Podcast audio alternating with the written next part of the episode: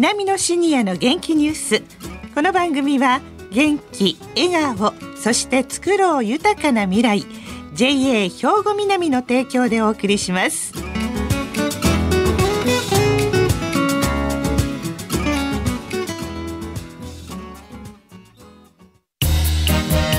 皆様の元気生活を応援する JA 兵庫南。近畿最大級の農産物直売所虹色ファーミン。おすすめは JA 兵庫南エリアの新鮮な地元農産物。皆さんおはようございます。藤原まさです。南のシニアの元気ニュースの時間です。この番組は兵庫県の高齢者大学南野学園の元気なシニアの皆さんが気になったニュースや話題を取材しラジオを聴きの皆さんにお伝えいたします。今日は F ファン3名の方に来ていただきました。それでは自己紹介からお願いします。おはようございます。信原純子73歳です。はい。吉川千代子73歳です。橋本武史70歳ですはい、よろしくお願いします。よろしくお願いします。まあ、ワンワンワンワン言うてますけど、これは何ですか？はい、あの、この声はですね。はい。猟犬の声です。はい。F 班のね、皆さんのテーマは、兵庫の匠たちだったんですが。この匠は犬なんですか、今回？最近、あの、イノシシとか、日本鹿。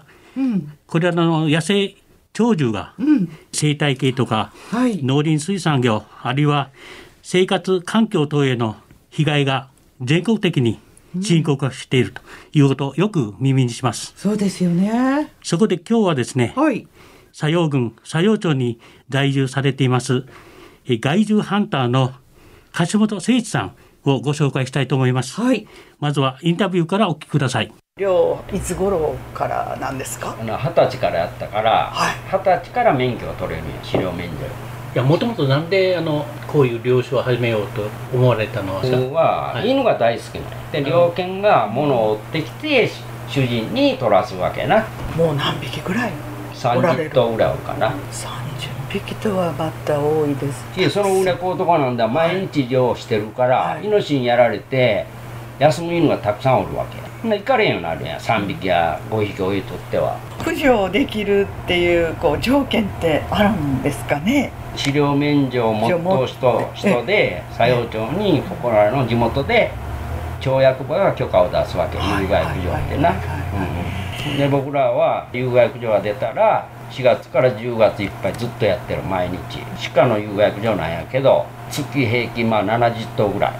それだけ取って本当に減らないですか？減らん。減らない。減らんそれがすごいですね。山行っ広いもん。そうだ、ね、囲いの中な取るんだったらすぐご覧になるけど、山広いもん。20歳頃始めはれた頃と、うん、今といったその獲物の数はどうですか？あ今の方が増えと。増えてる、うん、あそう増えと。漁師が減っと。昔やったらえらいほどおったもん、はい、はい、今も年いってそんなおれへんでな、はい、で今の若いのそんな死んでことせんやん。今後はね、うん、どんなことをこうお考えですか？若い子を仕上げて皆のために田舎のな住民のために頑張ってやっていこう思うよや。これからできるだけ。はあそうですか。この取材今回ちょっとびっくりするような取材だったんですけれども皆さんいかがですか？まず信原さん。はいあのこの季節はね、はい、皆さんボタン鍋っていうことで楽しみもひとしおだと思うんですけども、はい、実はねこの山の方の生活されてる方ってイノシシやら鹿の害にね、とても苦しんではるんです。えー、人間が柵の中で生きてるっていうような状態でね、えー、もうねあの本当に庭先までね鹿が出てきたりイノシシ出てきて、はい、野菜を作っても全部もう食べられてしまうんですよ。いいとこだけ取っちゃうんですよね。たけのこなんかでもねもうね全部美味しいとこはイノシシに取られて、はい、で人間はその残り物をいただくというね。だからねそういう中でね本当にあの実際そこで生活してらっしゃる方は本当に困ってらっしゃるんですよね。ねそれをやっぱり今後どう解決していくかっていう大きな、でましてね漁師さんもね高齢化してどんどん少なくなってるんですね。で鳥獣はね害獣といいますかそれはどんどん増えてるんですよ。え。ー、それをね今後どうやって共存していくかっていう問題は、はい、本当にそこに住んでる人の大きな課題ですね。はい、吉川さんは今、はい、そうっていうお顔してみてください。もう本当にあの今お話の通り、もう社会問題に本当なっておりますよね。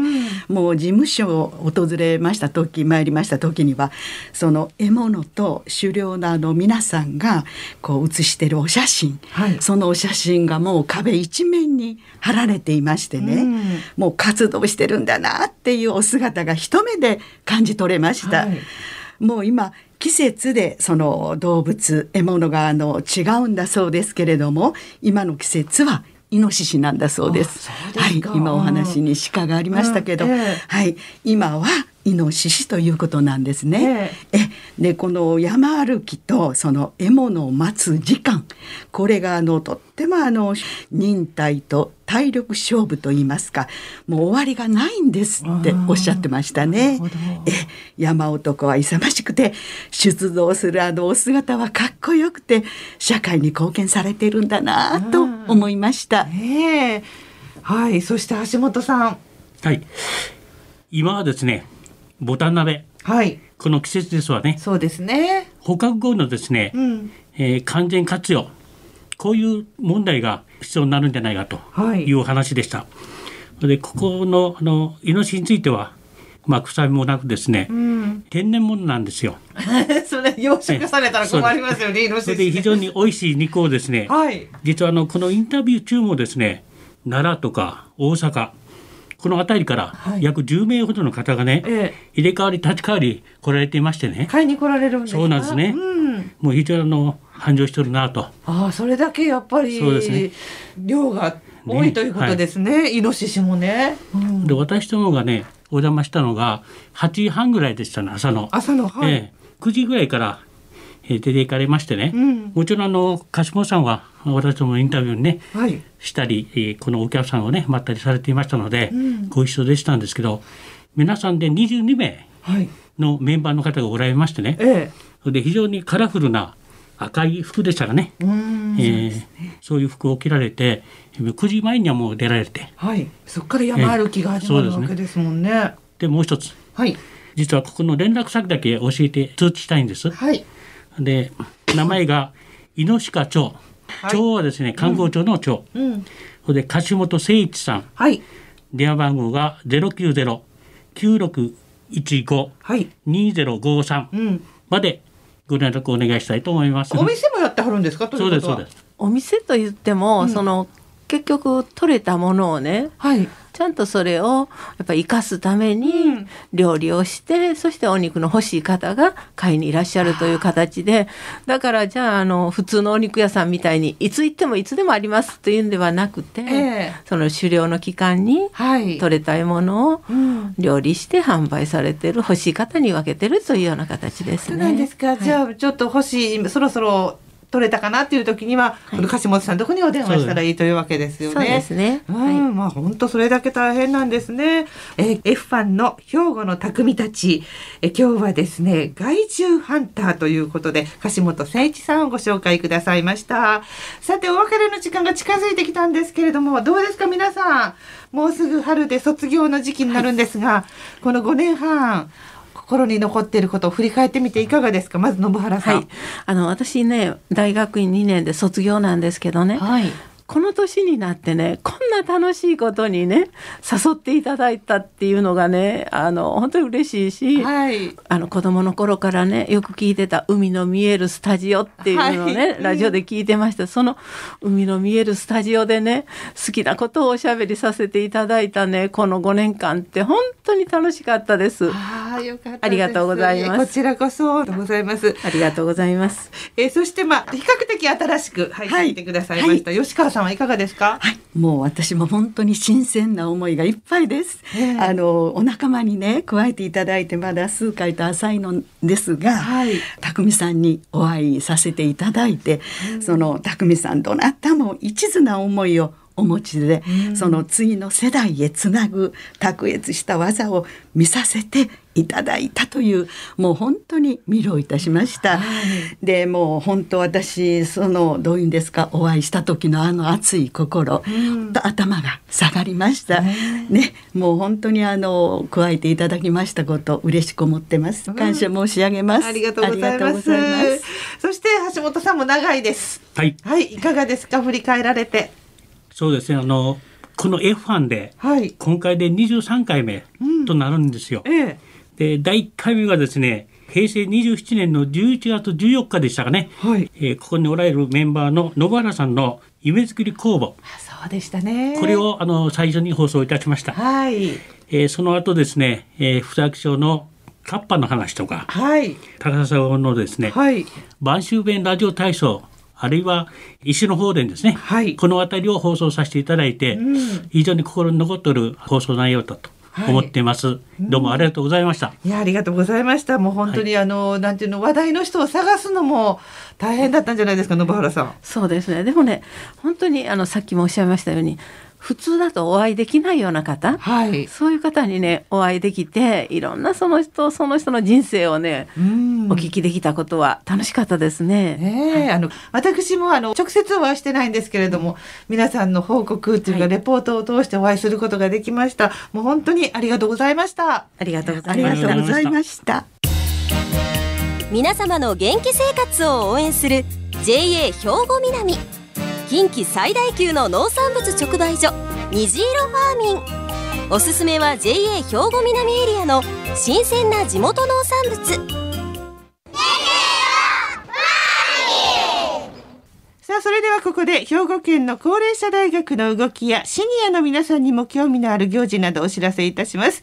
東加古川にある兵庫県の高齢者大学稲美野学園では、令和3年度の入学申し込みの受付を実施しています。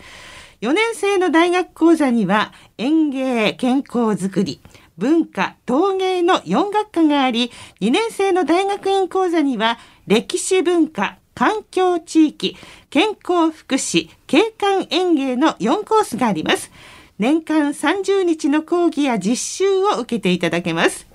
講義の他に絵画やコーラス、太極拳など37のクラブがあり、活動も充実しています。兵庫県内にお住まいで、おおむね56歳以上の方なら、どなたでも応募できます。先着順で受付をしています。興味のある方はお早めにお申し込みくださいね。障害学習に、また仲間づくりに、稲美野学園の緑豊かなキャンパスで充実したシニアライフを過ごしてみませんか？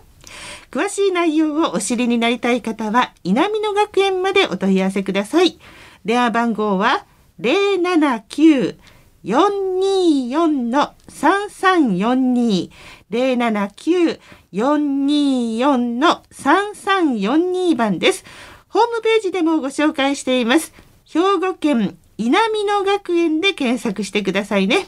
以上、稲美野学園令和3年度入学生募集のお知らせでした。さあ、この後は兵庫ラジオカレッジの時間です。このままラジオ関西をお聞きください。稲美野シニアの元気ニュース。この番組は元気、笑顔、そして作ろう豊かな未来 JA 兵庫南の提供でお送りしました。